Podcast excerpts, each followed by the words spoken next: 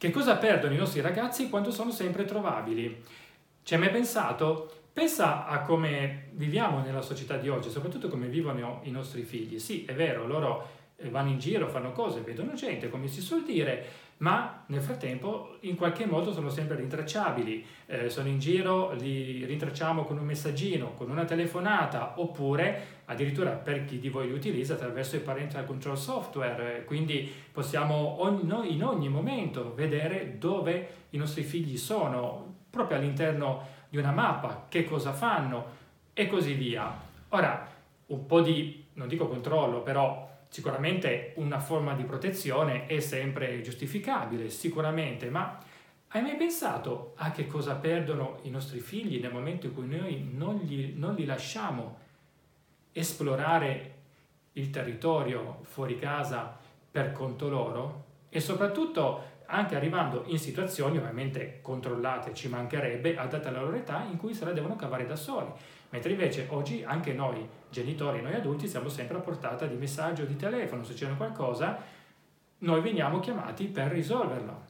Pensate ai nostri tempi, ai nostri tempi si usciva, adesso non so voi, ma io uscivo a volte addirittura alle 7 di mattina e ad esempio quando andavo all'università tornavo a volte addirittura anche a mezzanotte e in quel lasso di tempo dalle 7 di mattina a mezzanotte i miei non sapevano neanche dove io fossi, non esistevano i cellulari, quindi potete poi tranquillamente immaginare. Ora, in quel lasso di tempo poteva capitarmi qualunque cosa. Stava a me in qualche modo riuscire a cavarmela. Ora attenzione, con questo non sto dicendo prendiamo i nostri ragazzi e buttiamoli nella fossa dei leoni, ci vuole sempre un equilibrio tra le cose.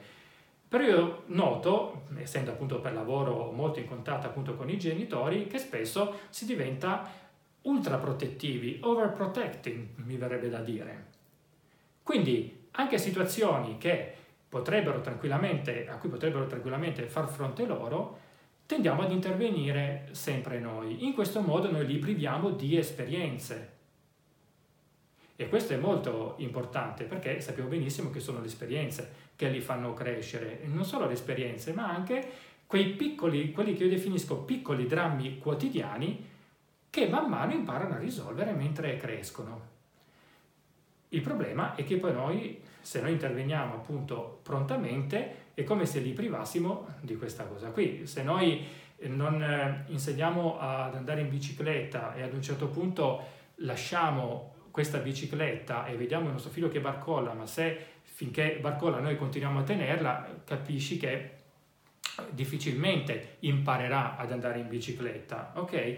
Questo è un esempio, però prendilo e trasferiscilo alla sua vita quotidiana, quindi parlo di piccoli litigi con gli amici, o vabbè, oggigiorno il fatto di perdersi in una città è quasi impossibile, anche loro hanno comunque le mappe sul cellulare e va benissimo così, però lasciamo che siano loro eventualmente a trovare la via di casa e via di questo passo, ossia il consiglio è sempre lo stesso, quello che do sempre ai genitori in questi casi.